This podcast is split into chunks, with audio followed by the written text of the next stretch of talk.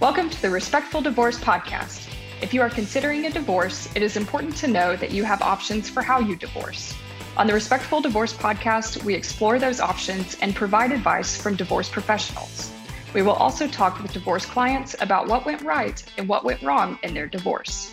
On today's edition of the Respectful Divorce Podcast, we are talking with Jami Fosgate, a divorce attorney in the Los Angeles area and a recent winner of CP Cal's Eureka Award. Now, here's our host, Tim Crouch, with today's podcast. We're talking today with Jami Fosgate. Jami is a divorce and family law attorney in Burbank, California. She's a mediator and a collaborative divorce attorney and has been honored with the Eureka Award by Collaborative Practice California. Jami, thanks for joining us today. Thank you for having me. So, Jami, the title of this podcast is The Respectful Divorce. Uh, in your opinion, what does a respectful divorce look like?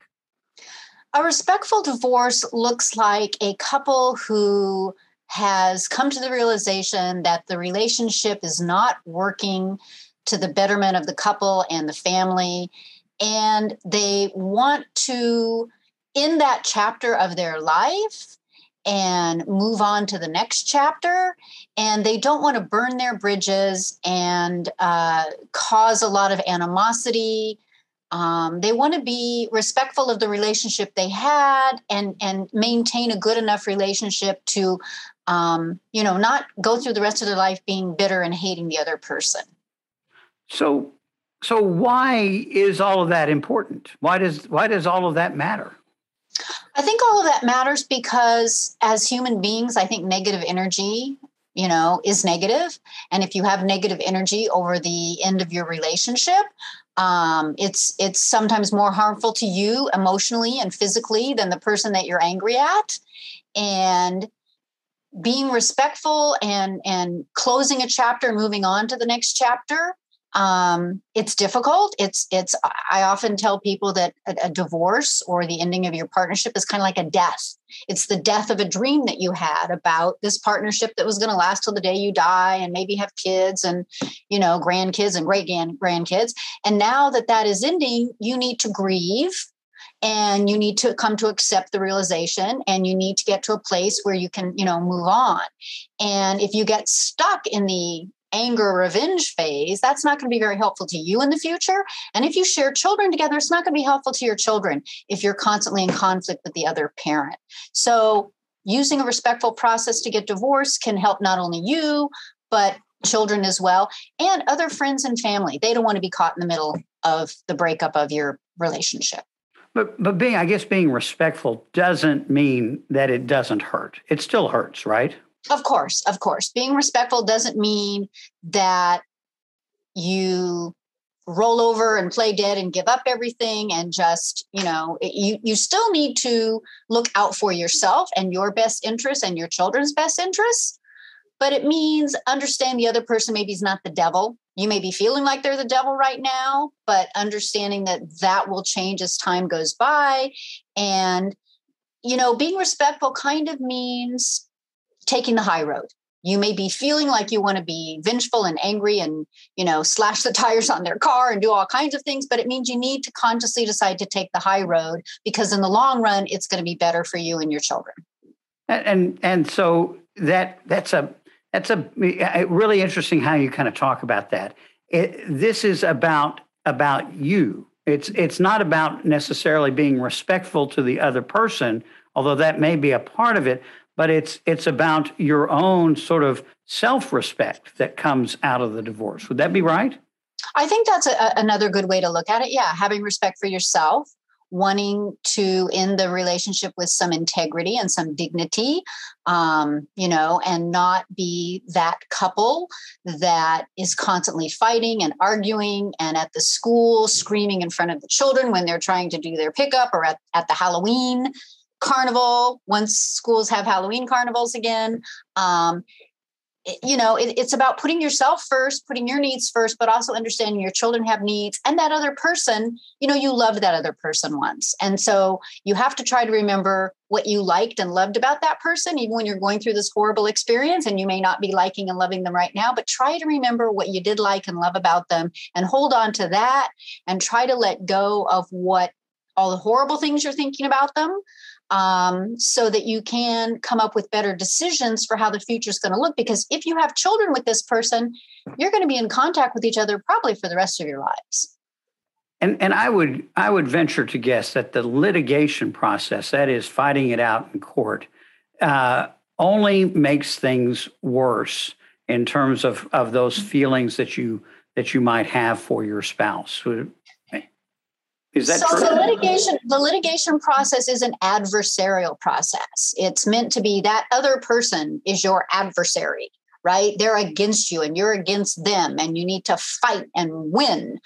Um, and that may be appropriate if you are in a you know personal injury case and somebody rear-ended you on the freeway and now you're severely injured yeah you may need to advocate for your rights to get compensated for your for your injuries um, but when you're talking about a family that's disintegrating, I think that's a different kind of situation than people who are probably strangers, right?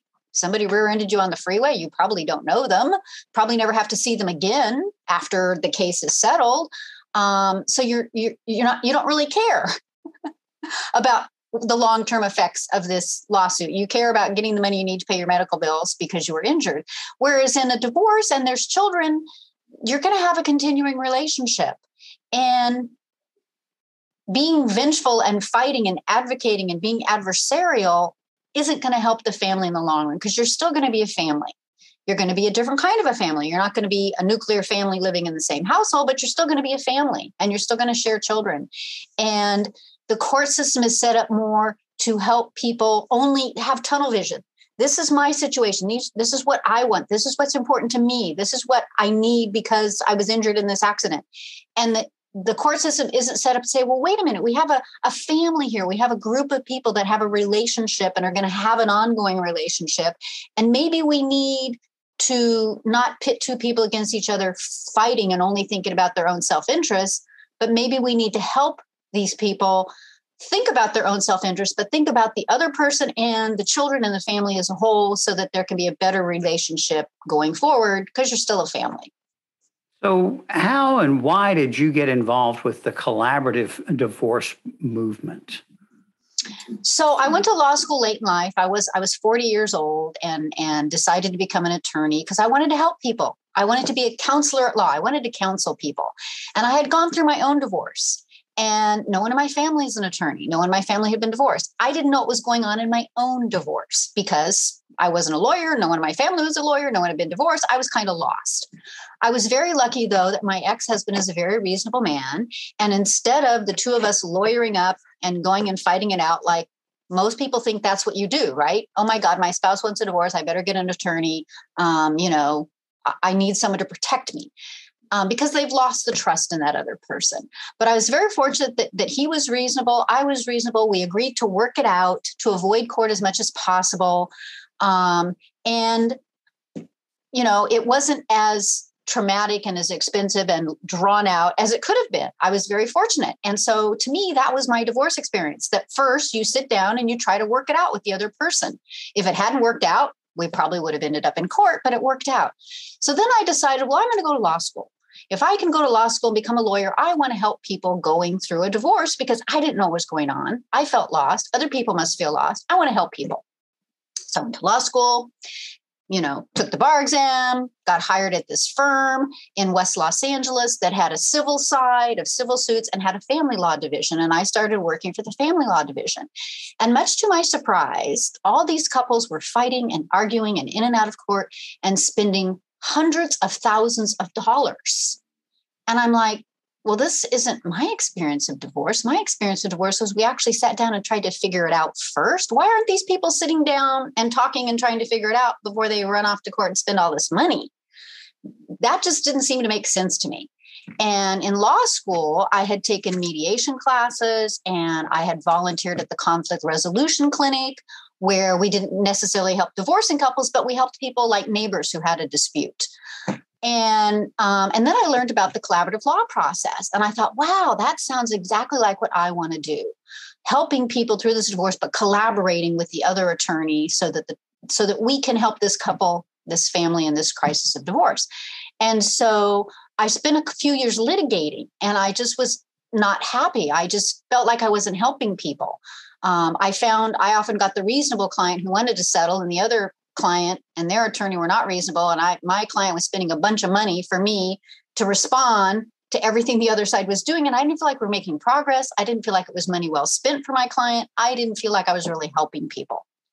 So I decided, you know what? I'm going to open up my own little office so that I can decide what kind of cases I want to take. I'm not, you know, I don't have to do what the partner at the law firm tells me to do. I can choose my own cases and handle them in my own way. So that's what I did. I opened up, I live in Burbank. I opened up my own little office here in Burbank and decided, you know what? I'm not going to take cases where people want to go to court.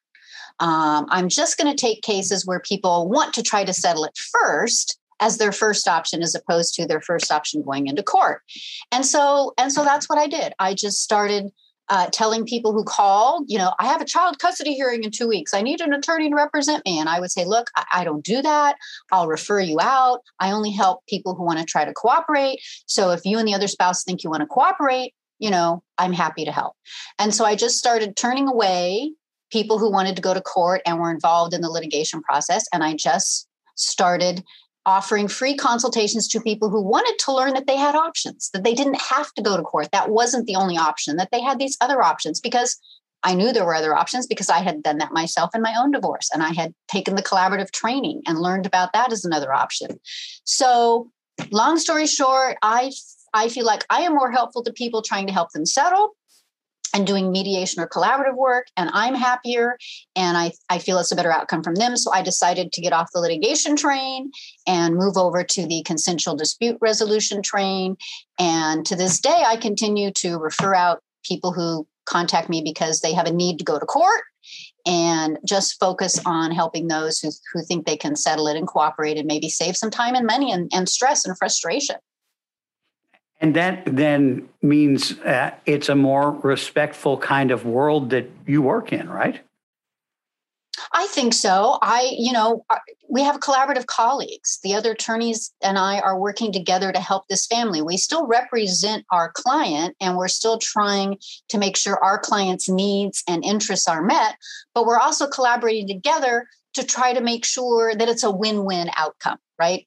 As opposed to one client gets everything they want and the other client is left you know living in a tent underneath the freeway it's more like how can we allocate the family resources? How can we come up with a parenting schedule that's best for the children and fits the couple's uh, work schedules because not everybody works nine to five and especially with the pandemic and more people working from home, we've had to become really creative about how we handle the finances because some people aren't earning what they earned before, how we handle the parenting schedules because until you know this fall, many children were not in school.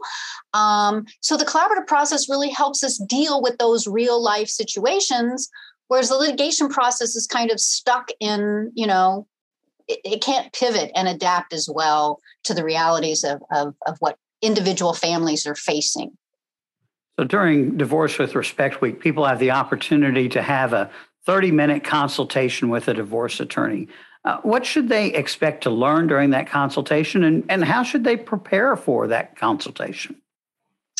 I think that what they should expect is that they're going to get an overall explanation of what the, the court process looks like. If you're going to get a divorce, there's a process and there are certain legal requirements and there are you know uh, there's good and bad there's deadlines but then also there's often delays because the courts are overcrowded and they can't. it's not like you call up your dentist and say can i come in next tuesday for my cleaning court doesn't work that way you call up the court you file paperwork and say i need the judge to make a decision for me i need a court hearing and the clerk may say fine we can see you in three months right? It's not uh, customer service oriented, if I can say that. It, it's it's they're overburdened, overcrowded, not enough facilities and employees to handle the volume that they have. So so that can be very frustrating for people. So you're going to learn a lot about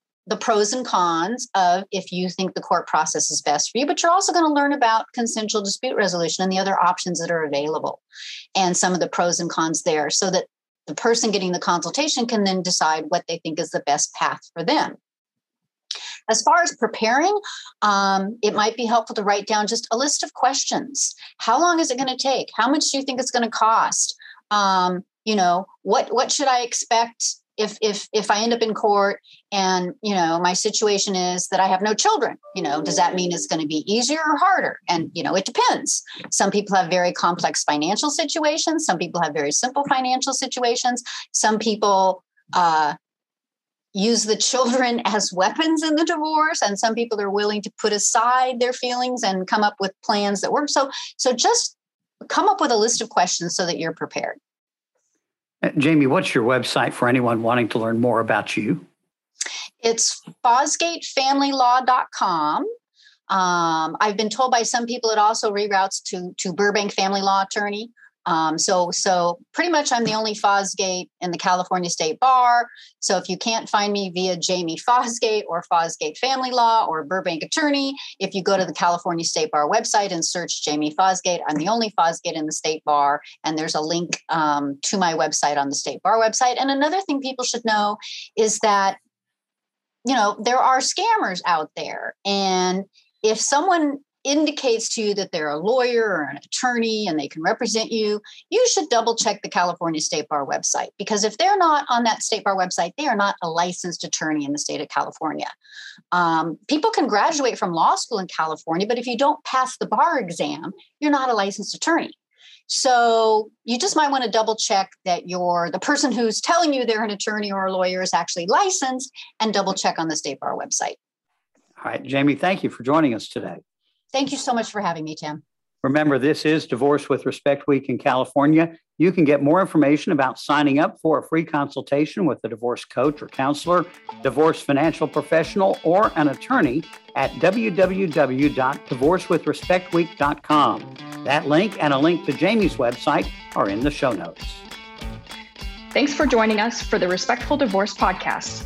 Remember that October 30th through November 5th is Divorce with Respect Week in California. You can schedule an appointment with a divorce professional by going to www.divorcewithrespectweek.com or by clicking on the link in the show notes.